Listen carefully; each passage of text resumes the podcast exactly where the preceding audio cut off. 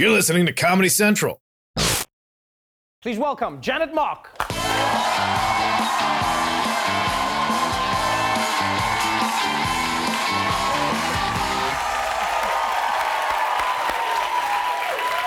Welcome back to the show. Thanks for having me back. Um, this is a really exciting reason to have you back as well. Um, the new show Pose, which is going to be on FX, is a show that is f- uh, first in, in, in many ways.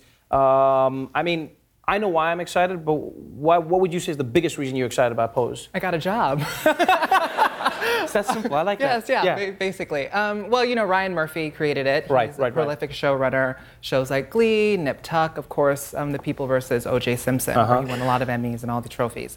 And so when he invited me to Hollywood to have a meeting with him to talk about this show, I was excited by the fact that it would be the first of its kind to talk about the New York City ballroom scene, which a lot of people have known since Paris is Burning. Right. But to also center um, characters and people who have never been centered before, trans women of color. Right, and, and that's what's really fascinating about this story is that you have a show that is set in the 80s, but it's showing you a story in the 80s that many people maybe didn't know exist or many people didn't know exist but just didn't think about. And, and what I found fascinating about watching pieces of the episodes was, was that a lot of people will say about transgender people now that where did this come from? This is a new thing, this new thing, as if it's like a trend. But you go, no, trans people are as old as time. Eh, was it really important for you to be able to tell these stories as authentically as possible in the 80s?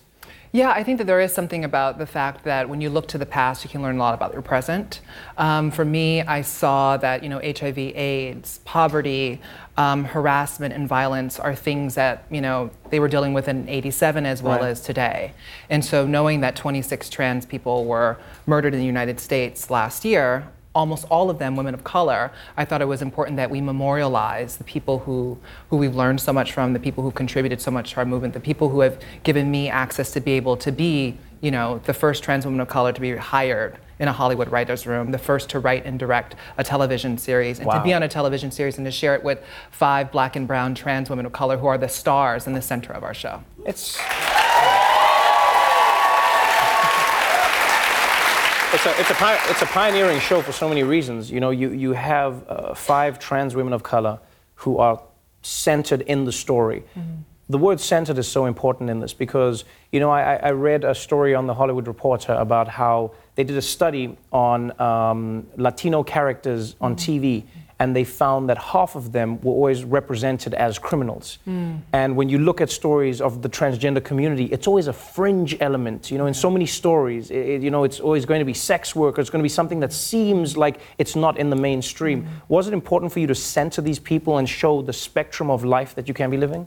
Yeah, I think so often too. We're often always in cisgender stories, non trans people stories, as the sidekicks, as someone who's a martyr who dies in order to teach a cis person about what it means to be real and authentic. Right. And in our show, we center that experience and we don't show the origin stories of our characters. We show them as they're fully embodied, just trans people living in New York City. And with that, you have diversity. You show that trans folk are not a monolith, that we don't have the same dreams and desires, that we read and shade one another, that we can be villains as well as, you know, um, protagonists. Right. Um, and I think that that, for me, as someone who loved television, who grew up as TV being a part of like my babysitter in a single parent household, um, it showed me that I can be centered and that I deserve to be seen and heard, and that at the end of the day, the show really is an unconventional family drama. Right, and we see so many stories of people watching TV shows or movies mm-hmm. And for the first time seeing themselves on screen. You know, you saw that with Ava DuVernay's Wrinkle in Time.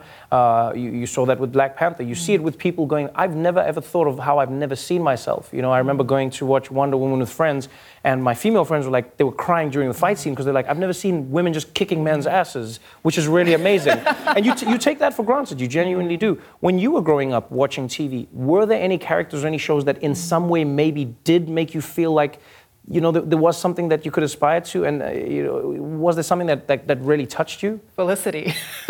she, was, she really was the reason why I moved to New York City and went to Right. NYU. Was literally because I saw this white girl with curly hair who That was smart hilarious. and lovelorn and wanted to be with, you know, Ben. That's all I wanted. Right, and Yeah. and so Right, now, Team Ben, right, on. and now and now you're in a place where you're now writing, and I think do you do you feel that gravity of of putting people on screen that identify people out there who maybe have never seen themselves on screen in any way, shape, or form? Yeah, the fact that we have love stories on our show, the fact that they're, we're not just merely points of trauma, right? Because so often trans bodies are usually dead and inactive bodies. And so here we have five women who have different dreams, who have love, who want desire, who want to be desired, Right. um, who are funny, who are villains, who are all of these different things. And so, in that way, when you center these people on the show, you show people that number one, it's not scary, that they're not that they're not horrible people, that they're not freak shows, that instead they're humans that you care about. And TV being such an intimate um, platform, you know this. People invite you into their home every night. Right. Um, you know, they get to know you and they love you and they're invested. And I hope that it doesn't only educate and inspire or, and entertain, but it also moves people to, to care and hopefully do something. I think it's going to do all of those things. Thank you so much for being on the show again. Sundays at 9 p.m. on FX. Janet Mock, everybody.